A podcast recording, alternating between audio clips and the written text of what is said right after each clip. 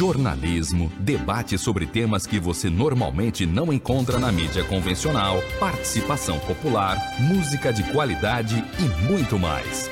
Web Rádio Censura Livre, a voz da classe trabalhadora.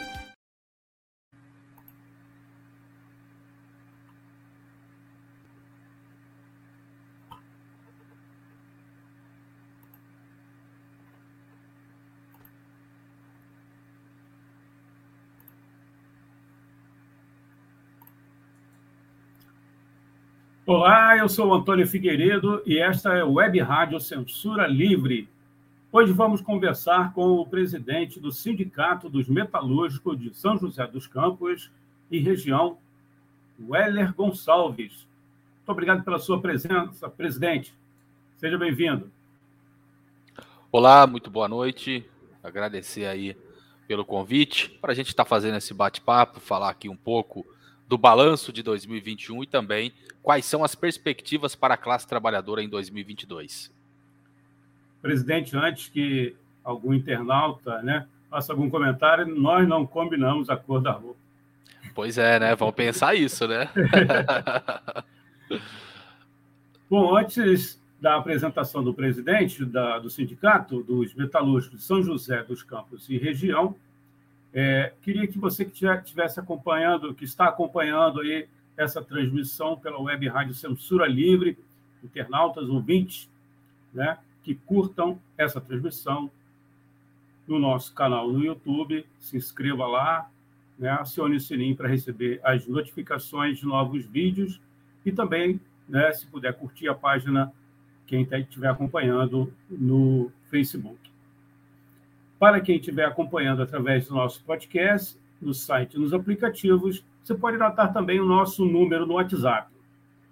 21, fora do Rio, é o código 965538908. Vou repetir o nosso WhatsApp, 21 965538908. Perguntas para o presidente do Sindicato dos Metalúrgicos. Né? Você pode colocar aí no chat do YouTube e também nos comentários do Facebook. A primeira pergunta é, como de praxe aqui na nossa emissora, quem é o Heller Gonçalves? Pois bem, meu nome é Weller Gonçalves, eu estou na tarefa de presidir o Sindicato dos Metalúrgicos de São José dos Campos e região, um sindicato muito conhecido a nível nacional, a nível internacional e é uma tarefa no qual exige muita responsabilidade. Iniciei o segundo mandato na presidência em maio do ano passado, onde a gestão vai até 2024. Eu sou militante do PSTU, milito no PSTU há mais de 15 anos, sou metalúrgico há mais de 15 anos também, trabalho na fábrica Johnson Controls Itachi, uma fábrica que fabrica ar-condicionado e, além da militância política, da militância sindical, eu sou casado, tenho um filho que tem três anos e meio e a gente dedica a nossa vida para construir uma sociedade mais justa para os trabalhadores e o povo pobre do nosso país. Presidente, é, em 2021 tivemos o aprofundamento da precarização da mão, da mão de obra o aumento da exploração do trabalhador, mais desemprego, a perda de direitos sociais e trabalhistas importantes. A partir deste quadro, como você avalia o movimento sindical neste último período, por gentileza?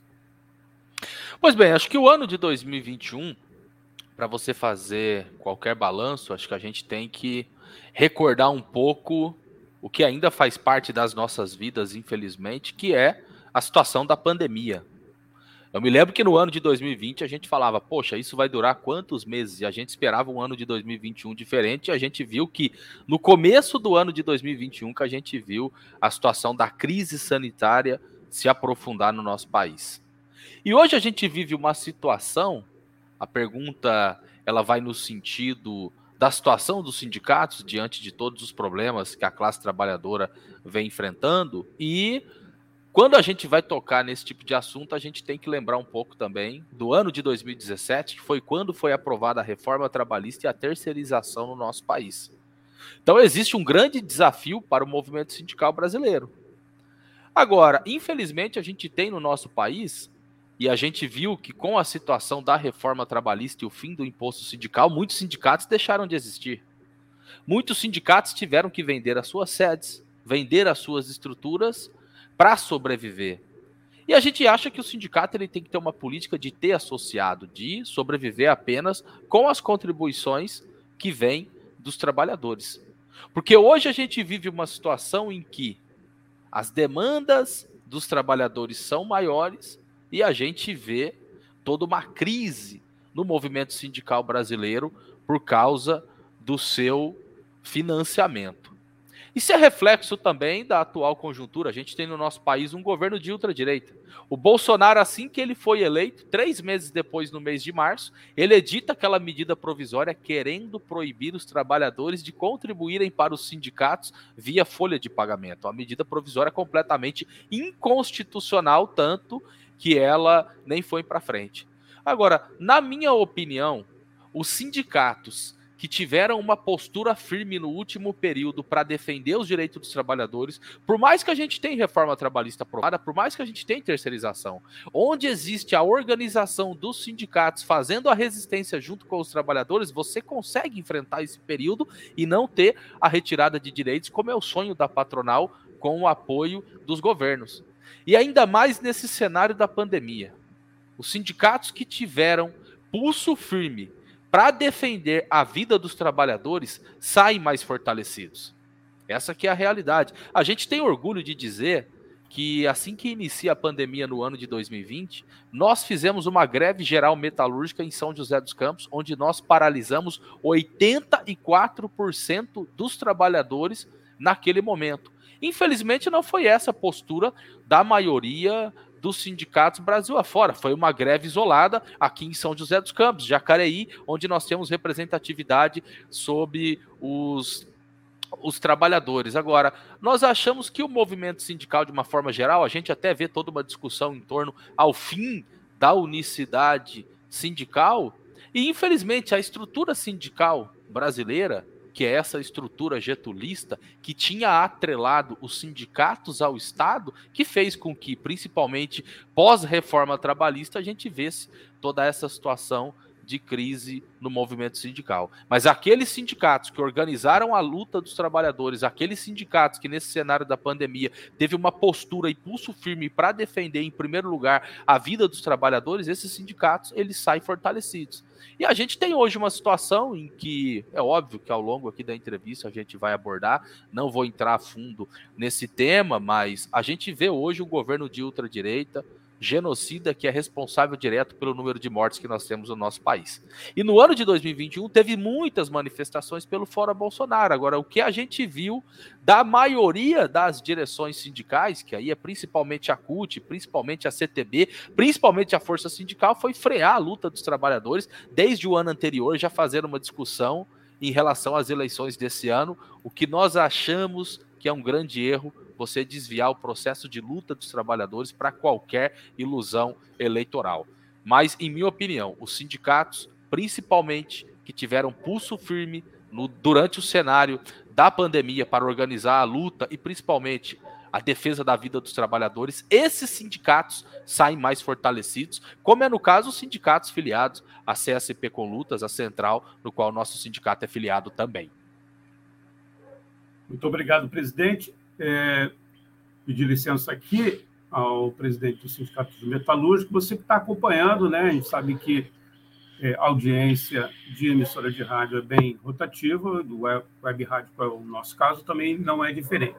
Mas o, está conversando conosco aqui o Heller Gonçalves, ele é presidente do Sindicato dos Metalúrgicos de São José dos Campos e região, fazendo o balanço aí do ano passado e as, as perspectivas para 2022. A Lina está aqui com a gente, o Bob, Eduardo, a Deise Alvarenga. Depois tem um comentário aqui do Eduardo, que eu vou também pedir para o presidente do sindicato aqui comentar. e o Fernando José também. Mais uma pergunta. É... Como combater o processo que especialistas que discutem o mundo do trabalho chamam de uberização? Olha, esse é um debate interessante para a gente estar tá discutindo. Isso tem a ver com a precarização do trabalho no nosso país, pós-reforma trabalhista. E aí eu quero entrar também um pouco na discussão em relação às novas tecnologias. Aí, para responder essa pergunta, eu quero iniciar falando. Todo mundo acompanhou que no ano de 2020, a Embraer localizada aqui em São José dos Campos, ela tem planta em outras cidades no estado de São Paulo, ela demitiu 2.500 trabalhadores no meio da pandemia. E nós organizamos a resistência da companheirada, fizemos acampamento, manifestação política em frente da prefeitura, fomos para Brasília cobrar do governo Bolsonaro, do governo Dória, no estado de São Paulo.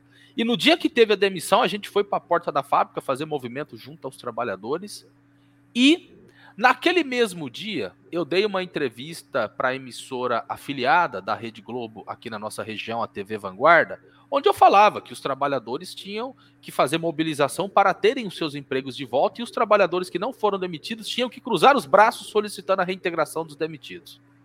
E o vice-presidente da Ciesp, aqui do estado de São Paulo, Ciesp é o Centro das Indústrias, uma entidade patronal, ele dá uma entrevista me respondendo dizendo o seguinte: o sindicato não precisa ficar preocupado, porque esses 2.500 trabalhadores que foram demitidos serão empreendedores no futuro.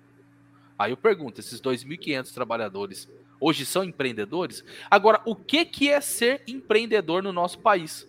A gente vê alguns representantes do governo, assim como a gente vê algumas entidades patronais falando que o motorista de Uber, o motorista de aplicativo, o motoboy que sai para entregar lanche, entregar pizza, aquele que vai inclusive de bicicleta entregar uma marmita, esses são empreendedores. Então, o que é ser empreendedor no nosso país? Você dirigir um carro, ser motorista de Uber, receber lá no final do mês dois mil reais, isso você tendo que ralar para caramba, isso é ser empreendedor no nosso país? Então é essa a primeira discussão no qual a gente tem que fazer. E a gente via no período anterior muitos trabalhadores que perdiam o emprego iam trabalhar de Uber. E hoje a gente vê uma realidade. Olha o preço que está o combustível no nosso país. Teve um aumento absurdo no último ano. Então o que a gente está vendo é que aquele trabalhador que perdeu seu emprego na indústria, que estava trabalhando de Uber, muitos deles com carros alugados tiveram que devolver os carros. E aí tem uma outra discussão que a gente já vê muita gente fazendo. Pós-reforma trabalhista, a gente viu muita gente falando: poxa, hoje eu vou poder trabalhar como PJ, vou poder ter uma nota fiscal e fazer uma prestação de serviço. Hoje a gente vê essas pessoas dizendo: poxa, era melhor eu estar na indústria com a carteira assinada, porque além do salário você tem fundo de garantia, você tem INSS, você tem uma série de outros benefícios. Agora, infelizmente, fruto do cenário conjuntural no qual passa o nosso país, o que a gente vê, infelizmente, é hoje o trabalhador metalúrgico, tanto da GM, da Embraer, da Itachi, da Gerdau, de fábricas multinacionais, como o salário está tão baixo, o cara acorda 4 horas da manhã para ir para a fábrica às 5, sai por volta das 14, 15 horas e vai trabalhar de Uber. E, infelizmente é comum você solicitar um Uber, um carro de aplicativo e o cara que vem te buscar é um trabalhador metalúrgico que te conhece, ainda fala, poxa, tô aqui fazendo Uber porque o salário que a gente tá ganhando, ele tá muito pouco. Agora, o Uber é a precarização do trabalho. O que a gente tá vendo hoje é que o motorista por aplicativo, ele chega a trabalhar 12 horas por dia, de domingo a domingo, para ter ali minimamente o seu sustento, que é parte de um cenário conjuntural, que não só a gasolina subiu, mas a gente vê o preço da cesta básica, a tarifa da energia, a carne nem se fala, virou objeto de luxo na mesa do trabalhador. Agora, para finalizar essa pergunta, a gente vê toda uma discussão que está tendo, inclusive no judiciário, e não só no nosso país, mas isso a nível mundial, que é a discussão de que se o motorista de Uber ou aquele motoboy que trabalha para o RAP, para o iFood se ele tem direito a ter o vínculo empregatício com a empresa, que aí significa ele ter o depósito do fundo de garantia, INSS, 13 terceiro, férias, porque quando surgiu a gente via também, muitos trabalhadores falavam, poxa, mas agora eu trabalho na hora que eu quero, eu ligo aqui o carro, eu trabalho de manhã, quando eu preciso eu descanso, eu tenho um problema para resolver, eu volto à noite, no outro dia eu vou na hora que eu quero.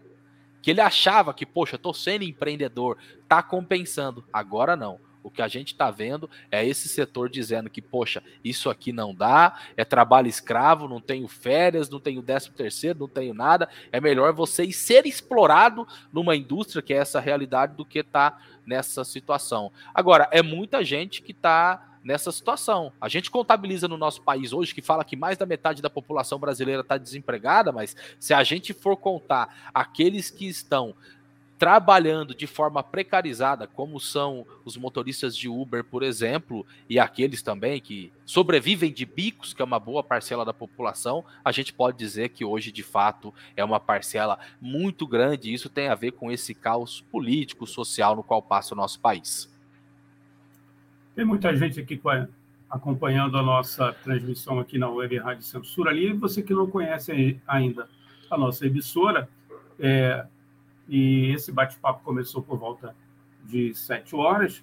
Você pode compartilhar aí com seus amigos, né? Também grupo de WhatsApp, e depois pegar o iníciozinho, ou então também em formato podcast, a gente disponibiliza também para os nossos internautas e pedir pra, também para você curtir, é, além de curtir no Facebook, também, se possível, ir lá no YouTube, né? Só escrever Web Rádio Censura Livre, Web Rádio Censura Livre, se inscrever na nossa página. Tem uma participação aqui é, do. Tem participação da jornalista Deise Alvarenga. Então, vou dar prioridade às mulheres aqui conosco. A categoria sempre foi forte, com muito é, emprego em São Paulo. Ela comenta e faz a pergunta: como está o cenário atual? Olha, o, de fato, o estado de São Paulo, aqui a região do Vale do Paraíba, região do ABC, Campinas, o próprio interior aqui do estado de São Paulo, de fato é onde está concentrado a maioria das indústrias e dos parques tecnológicos que existe no nosso país. Agora, a pergunta em relação ao emprego é parte de um cenário conjuntural não só nacional, mas a nível mundial. Essa que é a realidade. A gente tem uma pequena retomada na economia, que foi no final do ano de 2021 agora, é comparado com o ano anterior, 2020, que foi quando iniciou a pandemia, que parou tudo. Se a gente for comparar com 2019 ou com uma década atrás, o que, que era o PIB da indústria no cenário nacional na década de 80 e o que, que é hoje? Então caiu bastante o número de empregos da indústria, e isso é ligado principalmente a três fatores. O primeiro é a crise, a crise capitalista mundial. O segundo, ele tem a ver com a reestruturação produtiva.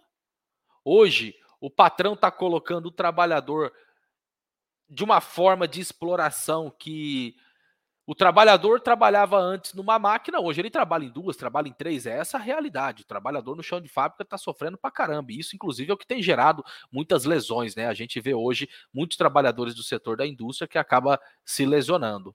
Isso é a reestruturação produtiva. Tem o processo de desindustrialização no qual passa o nosso país, e é um debate interessante que a gente tem que fazer. Porque um país tão grande e continental como o Brasil se a gente for depender apenas do agronegócio, se a gente for depender apenas de exportação de commodities, isso não sustenta a economia de um país tão grande como o nosso. A gente viu recentemente, aqui no Vale do Paraíba, para dar dois exemplos: o fechamento da Ford, que fica na cidade de Taubaté, no início do ano passado. Dois meses depois, a gente viu o fechamento da LG. E aí nós temos aqui na nossa base três fábricas que produziam diretamente para a fabricação dos celulares da LG, e foi toda uma luta histórica que todo mundo acompanhou. 30 dias de greve, uma greve com a mulherada à frente, 90% da mão de obra eram mulheres. Então, nós estamos falando aqui do fechamento da Ford e do fechamento da LG. Sem falar as milhares de fábricas que fecharam no nosso país. Então, isso tem a ver com o processo de desindustrialização. E o nosso país hoje ele não tem uma política para geração de empregos. E nós defendemos a indústria. Aqui no Brasil, nós temos mão de obra qualificada, nós temos tecnologia de ponta. Nós temos orgulho de dizer que aqui em São José dos Campos, eu costumo dizer que o trabalhador bota a lata para voar. Aqui a gente fabrica avião. São poucos países no mundo que têm capacidade tecnológica e mão de obra qualificada para isso. Agora, infelizmente, a gente vive hoje essa situação e isso tem a ver com a atual situação política, o governo não ter um plano de geração de emprego e uma política industrial voltada para os trabalhadores. Agora, um outro fator que é ligado a isso tem a ver com as novas tecnologias. Antigamente você via numa linha de produção 100 pessoas trabalhando, o patrão compra um robô e esse robô faz o emprego de 90. Essa que é a realidade. Muita gente, inclusive, fala: poxa, a GM tinha 12 mil trabalhadores na década de 80, hoje tem cerca de 5 mil. Verdade. Assim como a Volkswagen no ABC tinha 30 mil e hoje tem 7. Então, houve uma redução da mão de obra da indústria, que é ligada à reestruturação produtiva e é ligada também a toda essa revolução tecnológica. Vocês estão vendo aí falar do 5G teve o leilão do 5G. Inclusive, aqui em São José dos Campos, na fábrica da Ericsson, vai ser produzida toda essa tecnologia que promete revolucionar o mundo. A gente estava fazendo uma reunião oficial junto com a, junto com a empresa Ericsson, onde ela apresenta para a gente que essa tecnologia do 5G, que fica na nossa cabeça que vai ser apenas para o telefone celular, eles estão falando de fazer cirurgia à distância. O que, que nós achamos? Nós não somos contra a tecnologia, mas a tecnologia ela tem que vir para reduzir a jornada de trabalho. A tecnologia ela tem que vir para melhorar o ambiente na fábrica para não ter acidente. A tecnologia ela tem que vir a serviço do trabalhador, a serviço do povo. Agora, no sistema capitalista, a tecnologia vem para quê? Para fazer o rico ficar cada vez mais rico, o trabalhador cada vez mais pobre. Numa situação onde a gente podia ter uma condição de trabalho melhor, isso vai servir para super explorar cada vez mais. Então, o estado de São Paulo é onde se concentra a maioria das fábricas e das principais fábricas que tem no nosso país. Agora, a situação de desemprego aqui acompanha o cenário nacional, não é diferente, teve muita redução da mão de obra aqui no estado de São Paulo também. Muito obrigado, presidente. Aqui o Fernando José, é, ele está aqui acompanhando a gente com tantos ataques aos direitos trabalhistas, insegurança alimentar, qual o impacto tem sobre a garantia de moradia para a classe operária? É, essa é a pergunta aqui do Fernando José. Olha, ele toca no tema da moradia, inclusive até aproveitar o espaço aqui do programa. No dia 22 de janeiro se completa 10 anos da violenta desocupação do Pinheirinho, que foi aqui em São José dos Campos. Amanhã nós vamos fazer uma reunião de organização onde estão vários sindicatos, partidos políticos, movimentos sociais e nós vamos fazer um ato em frente ao terreno onde era a ocupação do Pinheirinho e vai ser um ato nacional. Tem diversas entidades aí, sindicatos, centrais sindicais, entrando em contato, falando que virão a São José dos Campos no dia 22. E por que, que eu começo falando do Pinheirinho? Que tem a ver com a situação da moradia, no qual é a pergunta que o companheiro Fernando ele está fazendo. Olha, no sistema capitalista, o trabalhador ele não tem garantia nenhuma. Não só a moradia. A moradia é um direito constitucional. Agora, no sistema capitalista, se você não for explorado e fruto dessa exploração, que é onde você recebe aquela migalha de salário, e você se sacrificar para você comprar uma casa, para você comprar um terreno, para você comprar um apartamento, se você for depender do Estado garantir isso para você, você não tem. E eu toco nesse tema da ocupação porque, ainda mais nesse cenário de desemprego no nosso país, no qual foi a pergunta anterior que eu respondi, a gente tem, eu particularmente conheço, trabalhadores metalúrgicos que estavam trabalhando, que pagavam o seu aluguel, que pagava a prestação da sua casa ou do apartamento, e como ficou desempregado, ou segue trabalhando, mas na família o filho ou a esposa perdeu o emprego e teve que reduzir custo, que está indo morar em ocupação. É essa a realidade da nossa classe. Então, existe inclusive um preconceito na sociedade quando você fala de ocupação, mas é parte de uma realidade. E o nosso sindicato ele não se esconde. A gente faz esse debate de peito aberto. A gente apoia a luta por moradia. Agora, no sistema capitalista, companheiro, o Estado não te garante nada. O Estado não te garante uma casa, o Estado não te garante um prato de comida. O companheiro está falando aí de moradia. Agora, a gente vive uma situação hoje onde, infelizmente, fruto de todo o cenário conjuntural de ter um governo de ultradireita no nosso país, hoje tem muita gente passando fome. Este governo liberal de ultradireita tirou o direito de muitas famílias de ter minimamente o seu café da manhã, o seu almoço e a sua janta. Então, o Estado capitalista ele não garante nem moradia, não garante emprego, não garante nada para o trabalhador. A gente tem que ser super explorado para que minimamente, fruto daquela migalha de salário, a gente consiga sobreviver. É essa que é a realidade. Agora a gente faz uma pergunta aqui, estou revezando né, a pergunta da produção. O governo e o grande capital seguem jogando a conta da crise nas costas da classe trabalhadora. Mesmo num cenário desfavorável, quais têm sido as principais frentes de luta do sindicato, presidente?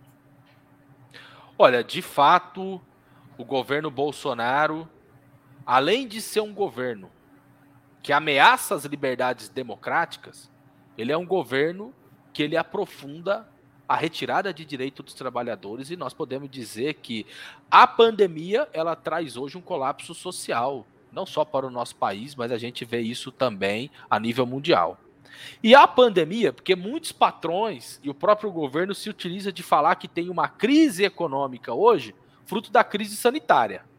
Agora, a crise econômica ela já existia a nível mundial. A pandemia ela vem para aprofundar esta crise. Como eu disse na primeira pergunta, aqueles sindicatos que tiveram pulso firme, aqueles sindicatos que, principalmente nesse cenário da pandemia, lutou em defesa da vida do trabalhador, porque a luta em defesa da vida do trabalhador na pandemia é uma luta contra o capital. Olha a situação da vacina. E aí, a gente prova que a defesa da ciência durante esse período foi o correto. Nós fizemos manifestações em defesa da vacina aqui em São José, por onde a gente foi. A gente fez uma ampla campanha de defesa de que tinha que ter a vacinação de toda a população brasileira. E eu me lembro que no começo da pandemia, quando fecha principalmente o comércio, aquele pequeno proprietário, me lembro que nas manifestações, as carreatas que a gente fazia aqui na região, muitos pequenos proprietários vinham falar com a gente, falava: "Poxa, mas vocês estão defendendo fazer lockdown, vocês estão defendendo fazer uma paralisação total no país e a gente, que é pequeno comerciante, como é que a gente sobrevive? Inclusive a nossa central, a CSP com Lutas, divulgou um programa emergencial onde a gente defendia que o pequeno proprietário, ele tinha que ter também um auxílio do governo para ele seguir com o seu comércio parado. Agora, o que a gente falava para todo mundo era o seguinte: para a gente poder tentar voltar à normalidade, vocês que são pequeno proprietário devia estar na manifestação com a gente solicitando do governo que tivesse vacina. As principais frentes de luta que o sindicato encampou no último período foi principalmente a campanha em defesa da vacinação, e em defesa da vida dos trabalhadores. Se hoje nós temos mais de 600 mil mortes no nosso país, isso é culpa da irresponsabilidade e da política genocida que o Bolsonaro teve que ele segue tendo. A gente vê agora em relação à vacinação das crianças qual está sendo a postura do governo. A gente está vendo agora as chuvas na Bahia e qual está sendo a postura do governo. E eu estou citando principalmente a campanha pela vacinação, é óbvio que o papel do sindicato é fazer a luta econômica, a luta sindical, mas é papel do sindicato também fazer a disputa da consciência de classe dos trabalhadores. Nós achamos que a campanha em defesa da vacinação, que foi encampada pela CSP com lutas e pelos seus sindicatos filiados, foi uma das principais frentes de luta que teve no último período. E no ano de 2021, teve muita luta pelo fora Bolsonaro. Diversas manifestações que se iniciaram principalmente no mês de abril, depois no mês de maio. Nós participamos das manifestações que tivemos aqui na região São José dos Campos, Jacareí, mas também fomos para as manifestações que teve em São Paulo. E o que, que nós achamos? Hoje o nosso país ele vive um problema de direção. Muita gente me questiona quando eu estou concedendo entrevistas aqui na região, para a mídia burguesa, de uma forma geral, por que, que existem 10 centrais sindicais no nosso país? E aí eu respondo, porque existem 10 tipos de pensamento diferentes. Bom fosse se tivesse uma só, mas não é. É um erro o que fazem as principais direções do movimento hoje, como o CUT, como o MST, que freia a luta dizendo que, poxa, em novembro vai ter eleição, nós vamos tirar o Bolsonaro, que nós vamos colocar o Lula para ser o salvador da pátria. Nós achamos que isso é um erro. E no ano de 2021, em todas as manifestações que teve, o nosso sindicato ele defendeu a seguinte bandeira: queremos derrotar Bolsonaro, sim, não dá mais. Agora, 2022, no qual nós estamos hoje, estava e está ainda muito longe, porque a eleição é daqui 10 meses.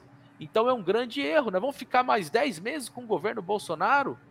Esse governo genocida de ultradireita, que ataca a vida do nosso povo, que aprofunda a retirada de direitos, que é antidemocrático? Nós defendemos que temos que derrotar Bolsonaro, mas tem que ser na rua, tem que ser na luta agora já. E mais do que derrotar Bolsonaro, mais do que a nossa bandeira de luta contra os patrões e contra os governos, nós temos que discutir junto com a nossa classe é uma saída, é uma alternativa. E por dentro desse sistema capitalista, nós vamos seguir elegendo presidente, governador, prefeito, vereador, deputado, senador, e de dois em dois anos a gente vê os discursos bonitos nas campanhas eleitorais dizendo que vai resolver o problema do nosso povo, da fome e do desemprego.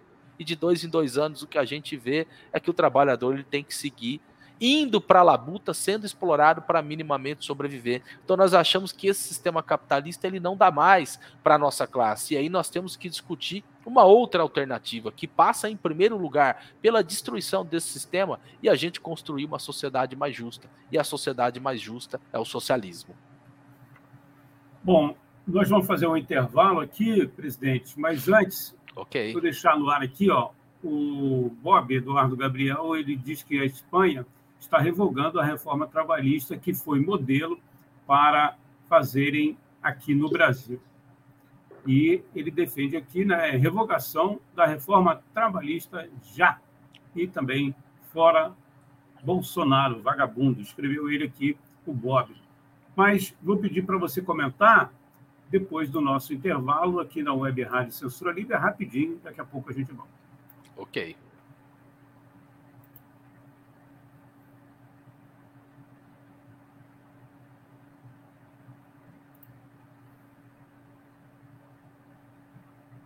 Acompanhe a programação da Web Rádio Censura Livre no site www.clwebradio.com, no aplicativo exclusivo para ouvir rádio no celular, tablet e Smart TV. A emissora também está no Rádiosnet, um dos maiores aplicativos para esta finalidade, na nossa página no Facebook e no canal da emissora no YouTube. Acesse o nosso canal escrevendo youtube.com barra C barra Censura Livre. Tudo junto. Inscreva-se no canal e acione o sininho para receber as notificações de novos vídeos. Web Rádio Censura Livre. A voz da classe trabalhadora. A gente tem muita pretensão, né, presidente? A voz da casa é muita pretensão nossa. Isso aí é muito importante ter programas como este para estar tá divulgando. É. Programa que tem um lado, né? O lado do trabalhador. É muito importante você pegar uma live, uma entrevista e estar tá socializando com os trabalhadores. Parabéns aí para Web Rádio Censura Livre. É, o programa e também toda a grade de programação é voltada para os interesses da classe trabalhadora. A gente está agradecendo aqui é, as pessoas que colaboram com a rádio. A gente depois vai colocar aqui no finalzinho. Tem mais perguntas, mas eu queria que, é, primeiramente, você falasse aí desse comentário que o Bob fez. Está esperando aqui o Bob Eduardo Gabriel falando que está sendo revogado a reforma trabalhista na Espanha, que foi modelo para a nossa reforma aqui, e ele defende a revogação. Por gentileza, presidente.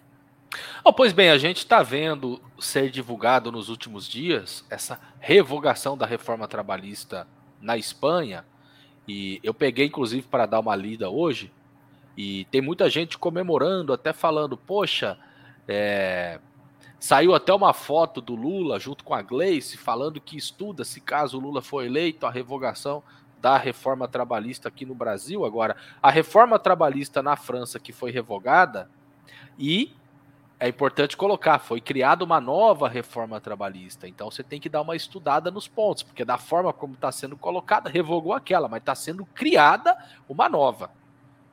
Nós defendemos a revogação da reforma trabalhista. A reforma trabalhista fez com que os trabalhadores retrocedessem séculos. Essa que é a realidade. E conforme foi respondido em perguntas anteriores, a gente consegue aqui em São José dos Campos, fruto da nossa convenção coletiva, que não entra a reforma trabalhista nas fábricas. Isso é muito importante. Porque o que nós temos que colocar é o balanço também. Em 2017 teve uma greve geral muito importante no nosso país. A primeira que teve que parou tudo. Depois teve uma segunda, onde infelizmente uma parte das centrais sindicais pisaram no freio agora. O que, que a gente falava? Foi aprovada a reforma trabalhista. Não é mais obrigatório fazer homologação no sindicato. Trabalhador, independente se é lei, vamos fazer luta porque tem que fazer. A gente viu recentemente o ponto da reforma trabalhista, onde falava que o trabalhador que perdesse a ação na justiça, ele tinha que pagar os honorários para a empresa inconstitucional que a Suprema Corte do nosso país revogou esse ponto e agora volta a ter a gratuidade em relação ao trabalhador que perdeu o processo. A reforma trabalhista como um todo, ela vem sendo preparada no nosso país há muito tempo. O governo Temer que acabou fazendo a aplicação, assim como a aprovação também da terceirização. Nós achamos que a reforma trabalhista a terceirização, assim como a reforma da Previdência. Elas têm que ser revogadas. Agora, o que é importante em relação a isso? Qual foi o discurso do Temer para aprovar a reforma trabalhista? Que ia gerar emprego. Qual foi o discurso do Temer para aprovar a terceirização? Que ia gerar emprego. Qual foi o discurso do Bolsonaro para aprovar a reforma da Previdência? Que ia gerar emprego. E aí a pergunta é: por que raio que não gera esses empregos que eles estão prometendo há muito tempo? Agora, depois da reforma trabalhista, o governo tentou, não conseguiu ainda a carteira verde amarela, que foi a MP 905, que há dois anos atrás ele tentou. E a gente vê todos os dias no noticiário: Bolsonaro, junto com a sua equipe econômica Paulo Guedes, está estudando acabar com o fundo de garantia, por exemplo. Isso a, a gente vê quase todos os dias no cenário. E por que, que eu toquei nesse tema em relação à geração de empregos? Que muitas vezes é isso que acaba convencendo uma parcela da população. Poxa, tem que fazer mesmo a reforma da Previdência, já que é para geração de emprego. Agora, eles fazem toda a discussão de que uma parcela do PIB vai para pagar as aposentadorias. Agora, eles não colocam que praticamente metade do nosso orçamento vai para pagar juros da dívida que é dar trilhões para banqueiro todos os anos. Então, a reforma trabalhista, ela tem que ser ponto de pauta do movimento sindical brasileiro lutar pela sua revogação. Existem alguns sindicatos combativos que conseguem, via as convenções coletivas, proteger o trabalhador de não entrar a reforma trabalhista. Agora, isso não é a realidade da maioria dos trabalhadores do nosso país e principalmente fruto das direções. Então, nós temos que defender sim, é a pergunta do companheiro. E ele cita aí que a reforma trabalhista que foi feita na Espanha, que foi base para a reforma feita aqui no Brasil. Aí eu quero dar um outro exemplo. A reforma da Previdência, feita por Bolsonaro e Paulo Guedes, era baseada no modelo do Chile. Vocês viram o que aconteceu no Chile há dois anos atrás. Foram 20, 30 anos até que teve uma convulsão social e teve uma revolução no Chile. Hoje tem um novo presidente eleito, teve uma nova constituinte. Por que, que eu digo isso? O Paulo Guedes batia no peito para falar que tinha dado certo no Chile. Porque essa que é a realidade. A reforma da Previdência ela é recente. O trabalhador que está na faixa etária, por exemplo, na qual eu estou de 30 e poucos anos, hoje ele está trabalhando. Agora, quando ele tiver ali com 60, que ele vê que ele não aguenta mais trabalhar e que ainda vai faltar 10, 15 anos para ele se aposentar, aí que vai bater toda a revolta. Agora, a gente torce para que não demore 20, 30 anos, como aconteceu no Chile, que a classe trabalhadora acorde, e nós achamos que a classe trabalhadora não está derrotada. Isso é uma diferença que nós temos com as outras centrais sindicais. Quando você vai discutir de fazer um dia de luta, quando você vai discutir de fazer uma greve geral, nós achamos que tem que ter uma greve geral hoje no nosso país. O governo está ameaçando privatizar os Correios, ele está ameaçando privatizar a Petrobras, ele fala de acabar com o fundo de garantia. Inclusive, pela revogação de todas essas reformas, o correto era ter uma greve geral no nosso país.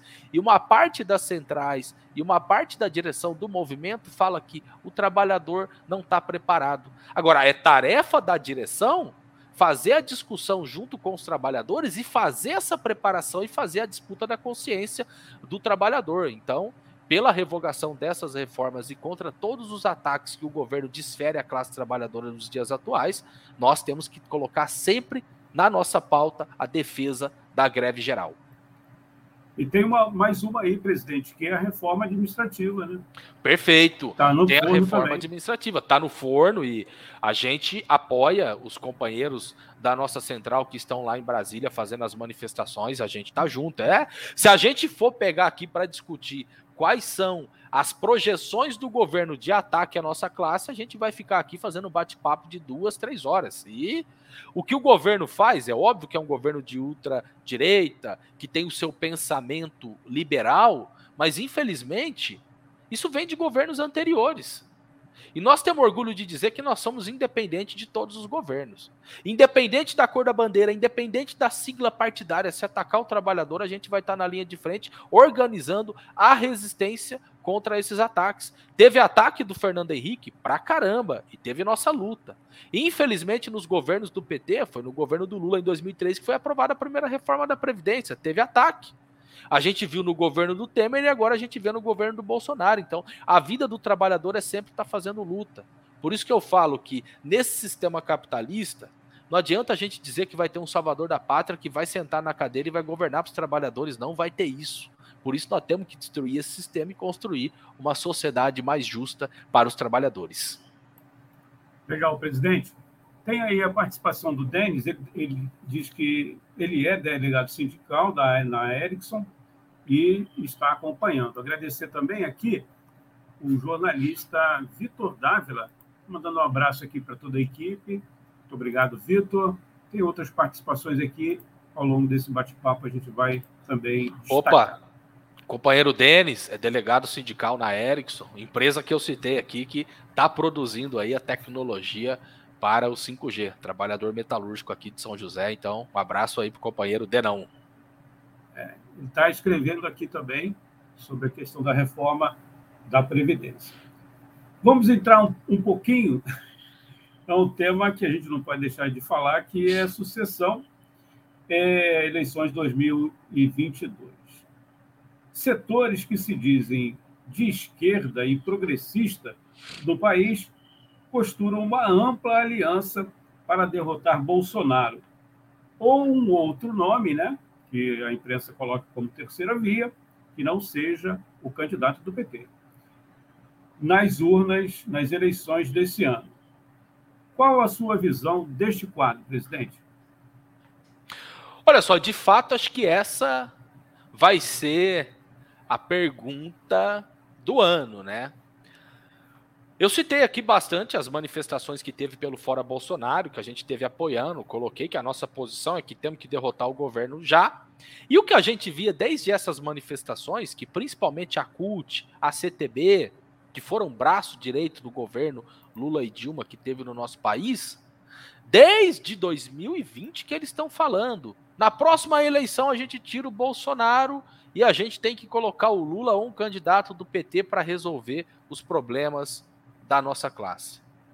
E a gente vê, de fato, uma junção de partidos que vai desde o PT, setores do PSOL, a maioria do PSOL defende a candidatura do, do Lula, e aí a gente vê uma junção desde PSB, entre outros partidos, falam em criar uma federação partidária. Em relação à terceira via, a burguesia está tentando, é que ainda não emplacou. Você vê aí Ciro Gomes como candidato, você vê Dória, você vê Mandetta, você vê Sérgio Moro. E quando tem ano de eleição, o que a gente vê é isso. A propaganda eleitoral gratuita, aquilo é uma maravilha. Todo mundo vai acabar com a fome.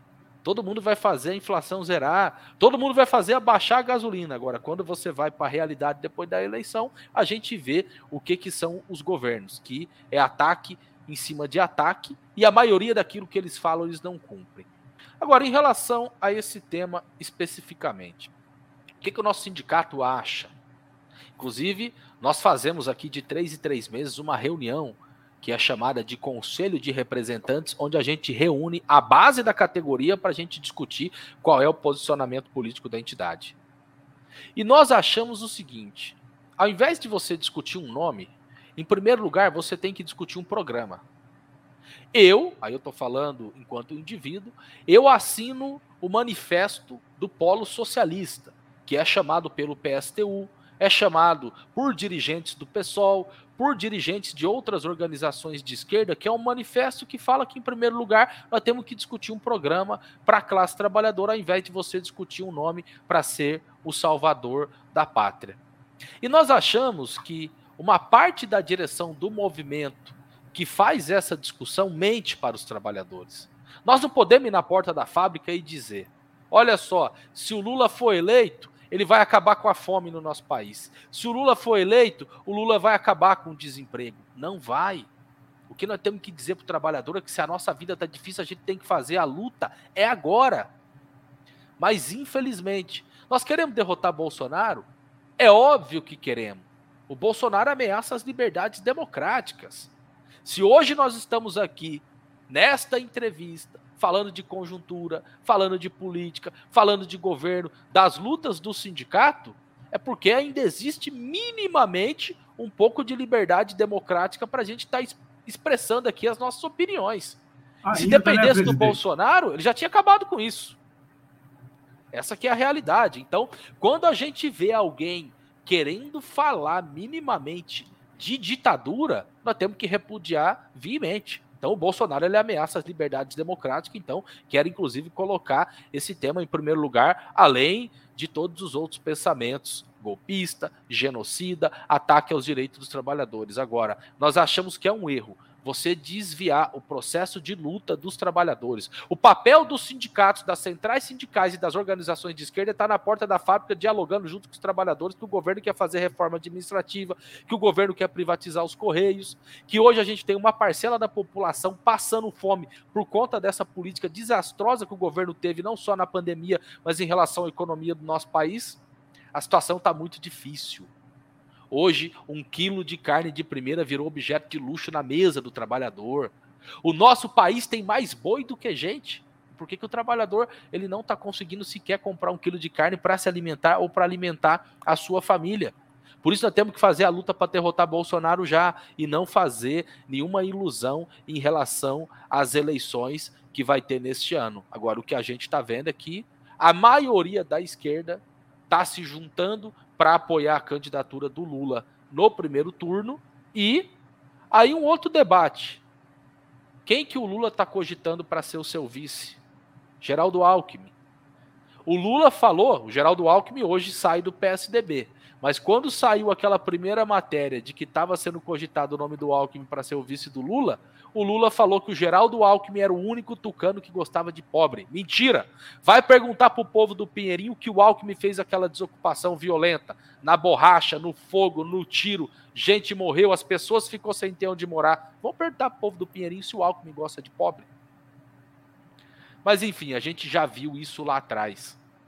O Lula governou o nosso país junto com José de Alencar, um dos maiores empresários da indústria têxtil que tinha no nosso país. Isso. A Dilma, ela governou junto com o Temer, que depois veio todo o discurso e a narrativa do golpe.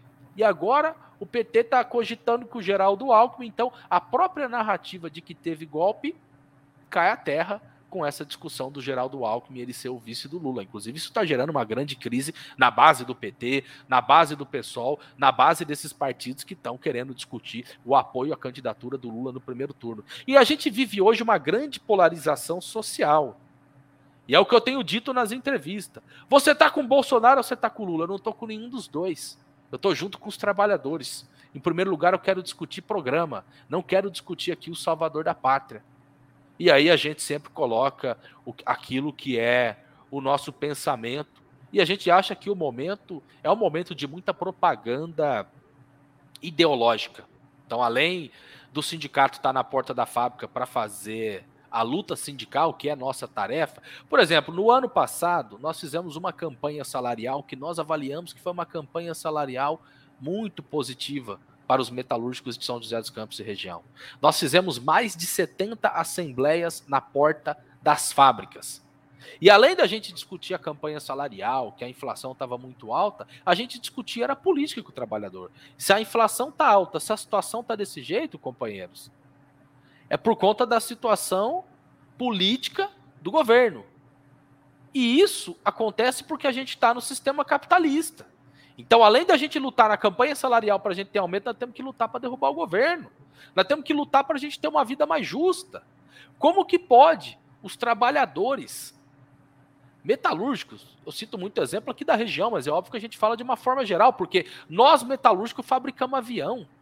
Nós metalúrgicos fabricamos carro, fabricamos aço, fabricamos ar condicionado. Onde você olha, você vê um produto que passou pela mão do trabalhador. E como que um trabalhador hoje está recebendo um salário miserável trabalhando em empresas multinacional? Nós achamos que o trabalhador tem que ter uma vida mais justa. Agora, dentro do sistema capitalista, não tem. O máximo que pode vir no governo de frente popular é uma concessão, é uma migalha. E nós achamos que a classe trabalhadora que produz toda a riqueza do país e do mundo merece minimamente ter uma vida melhor. E por dentro desse sistema, isso não tem como. Então é tarefa dos sindicatos não fazer só a luta sindical, fazer a luta política e também a discussão com os trabalhadores que a gente precisa de uma transformação social. Presidente, estamos indo para a reta final aí, pedir é, para que você seja um pouco mais conciso. Tem uma pergunta aqui, mas antes eu vou agradecer ao economista, nosso é, amigo aqui da Web Rádio Censura Livre, está dando parabéns aqui, a gente agradece. Ele apresenta o Economia Fácil toda segunda-feira. Está em recesso agora, mas ele volta no mês que vem. É o Economia Fácil, segunda-feira, 8 da noite. Um abraço aí, Almir. Aí as pessoas estão aqui é, falando da emissora, a gente agradece. E a pergunta, presidente: em caso de vitória de Lula nas eleições deste ano, qual a postura dos sindicatos no eventual terceiro mandato do ex-presidente?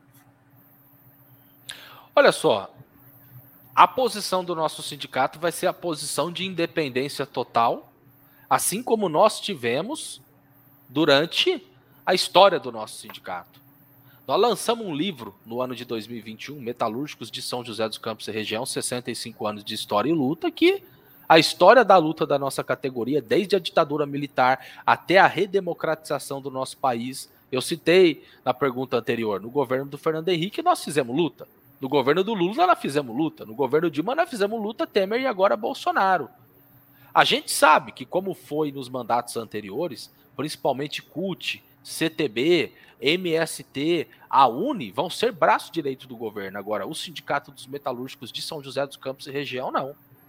E se vier luta, se vier ataque do Lula para cima dos trabalhadores, nós vamos organizar a resistência. Então, nós seremos independente, com certeza, não só no eventual governo Lula. Seja quem for o presidente, se atacar os trabalhadores, a gente vai organizar a resistência contra este governo.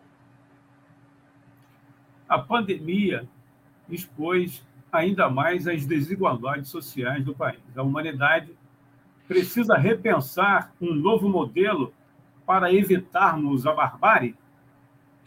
Olha, de fato, né? Tanto que ao longo aqui da entrevista eu citei bastante a situação da pandemia, porque não tem como você fazer nenhum tipo de balanço e até apontar perspectiva.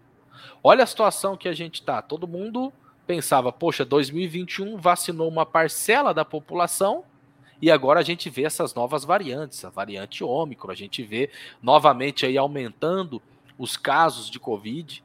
Existe uma população, e isso é responsabilidade do presidente da República. Eu nunca vi na minha vida uma pessoa questionar a eficácia de uma vacina. E hoje tem gente que questiona e não toma por ideologia política, por causa do fanatismo por Bolsonaro. E Bolsonaro que é responsável por isso. E aí é toda uma discussão no qual a gente tem que fazer, que é um debate coletivo em relação à sociedade com aqueles que não querem tomar a vacina. Acho que em primeiro lugar é a gente fazer a batalha política, a discussão, o convencimento. Agora, de fato, a gente vai para uma situação de barbárie. A gente vê a situação da África que não tem vacina para vacinar o seu povo. E nós, além de defender a vacinação da população brasileira, no qual nós fizemos toda uma campanha no ano de 2021, a gente sempre colocava o seguinte: e agora, mais do que nunca, está na atualidade a gente levantar essa bandeira, que é a quebra da patente das vacinas. Porque esses laboratórios vão ficar cada vez mais ricos produzindo a vacina e tem que ter a quebra da patente para que os governos a nível mundial possam vacinar toda a população. Existe hoje uma crise econômica, ela é provocada por conta da situação da pandemia. Agora, os governos, em especial aqui o nosso país, tinha total condição de, no cenário da pandemia, destinar todo o dinheiro do orçamento para garantir, em primeiro lugar, uma saúde pública de qualidade para evitar as mortes e também garantir um auxílio, porque a gente está vendo que além das mortes, além dessa discussão em relação à crise sanitária, isso aprofunda é, de forma muito grave também a situação da economia e a gente volta a ver pessoas passando fome. O que a gente mais vê, e a gente viu bastante na pandemia, foram as campanhas de solidariedade. É graças àquele trabalhador que é pobre, que faz a coletinha, junta um dinheirinho aqui, outro ali, um pacote de arroz aqui, um de feijão ali, um macarrão ali, dou uma cesta básica. Muita gente não vive uma situação pior de não ter o que comer por conta da solidariedade de classe. E a gente viu aí que.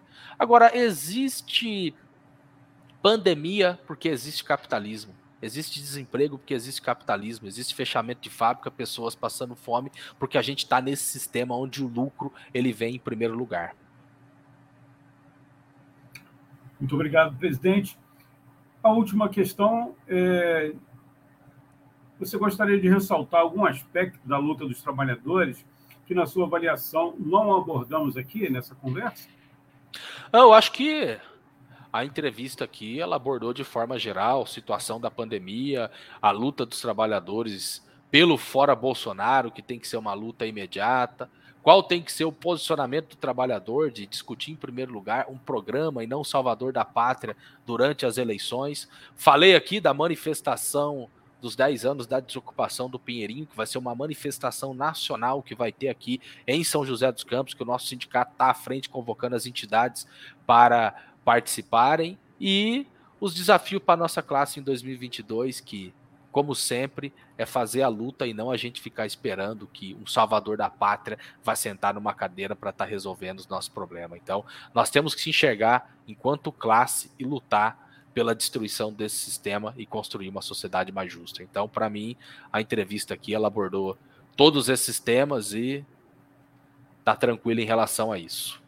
O Fernando José pede para você falar desse polo socialista revolucionário se tem, né, eu vou acrescentar um calendário e qual o local que as pessoas podem ter mais as informações, né, desse polo. Então, eu citei aqui que falei enquanto indivíduo e não enquanto entidade. No começo do programa eu falei, eu sou militante do PSTU e tenho muito orgulho disso. E o PSTU, junto com outras organizações, vários ativistas independentes de norte a sul do nosso país, tem um manifesto é, chamando a construção de um polo socialista. E a construção do polo socialista ela não é apenas para a eleição. Nós achamos que na eleição é, o PSTU, junto com toda essa vanguarda de lutadores, nós devemos discutir um nome para a gente apresentar para os trabalhadores. Porque não existe só a candidatura do Lula que vai estar tá a maioria da esquerda.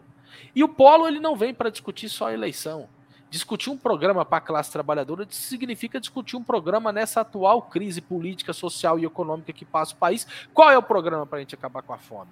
Num país que tem mais boi do que a gente, o trabalhador sequer consegue comprar um quilo de carne para comer. Um país que exporta grão para tudo quanto é lado e a gente vê que sequer consegue alimentar o seu próprio povo. Então o polo socialista ele quer discutir isso daí. E eu faço um chamado para aqueles que estão assistindo o programa para virem conhecer. Nós temos um manifesto, tem o site do Polo Socialista. E o Polo Socialista, como está sendo a sua organização a nível nacional? Está se dando por região. Nós tivemos um lançamento nacional agora. Aqui no Vale do Paraíba, nós temos os companheiros e companheiras que assinam. Nós fizemos uma plenária, né? vamos ver agora em 2022 como que a gente vai dar sequência nisso. Assim como no Rio de Janeiro, em Minas Gerais, na capital. Então, está sendo dividido as plenárias por regiões e a gente está vendo que o número de assinaturas, as adesões, vem crescendo cada vez mais. Isso é muito importante. Tem muita gente nos procurando, inclusive de outros partidos políticos, falando: poxa, a direção do meu partido está dizendo que tem que apoiar Lula no primeiro turno e eu tô contra. Eu acho que tá correto vocês que a gente tem que discutir em primeiro lugar é um programa para nossa classe, sem contar os ativistas independentes que também tem nos procurado. Então, é importante aí essa pergunta do companheiro, porque o polo socialista no qual nós estamos construindo é parte da discussão toda que nós fizemos aqui, que é ataque para cima dos trabalhadores, é a situação da pandemia que vem matando o nosso povo, a política negacionista do Bolsonaro durante todo esse período e qual é a alternativa que a gente tem diante disso é a gente se abraçar diante de um candidato e dizer que vai resolver o problema do povo, ou nós vamos discutir com a nossa classe um programa de que nós temos que fazer uma revolução socialista no nosso país, e é só com a destruição do sistema capitalista e a gente construindo uma revolução socialista que a gente vai libertar a classe trabalhadora e o povo pobre e oprimido do nosso país de todas as mazelas do capital. Então, venham conosco construir o polo socialista e revolucionário. Presidente, muito obrigado. Né? A gente conversou aqui com o presidente do Sindicato dos Metalúrgicos de São José dos Campos e região, o Heller Gonçalves. Já deixamos aqui um convite para uma próxima oportunidade, né? voltar a falar sobre é, outras questões. A gente agradece a sua participação. Quem quiser acompanhar é, a Web Rádio Censura Livre, conhecer a emissora um pouco mais, tem o nosso WhatsApp, a nossa campanha financeira é uma emissora sem fins lucrativos. É, você mandou uma mensagem aqui para o nosso WhatsApp, 21 9 96538908, 21 965538908, a gente passa né, para você as informações aí. Quem quiser colaborar com a Web Rádio Censura Livre, a voz da classe trabalhadora. Muito obrigado aí pela sua participação, presidente. Forte Eu abraço. que agradeço, Antônio Figueiredo. Um abraço aí para todos da Web Rádio Censura Livre. Muito importante ter esses canais de comunicação para apresentar aqui o lado e a visão da classe trabalhadora. Muito obrigado e até uma próxima oportunidade. Você que está acompanhando aí, perdeu alguma coisa, essa gravação, né, o vídeo é, no Facebook e também no YouTube vão ficar gravados lá e você pode assistir desde o início. Muito obrigado né? e até uma próxima oportunidade. Aqui na Web Rádio Censura Livre, a voz da classe trabalhadora.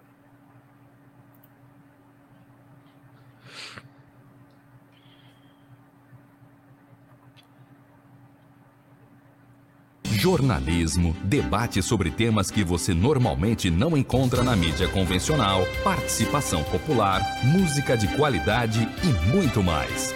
Web Rádio Censura Livre, a voz da classe trabalhadora.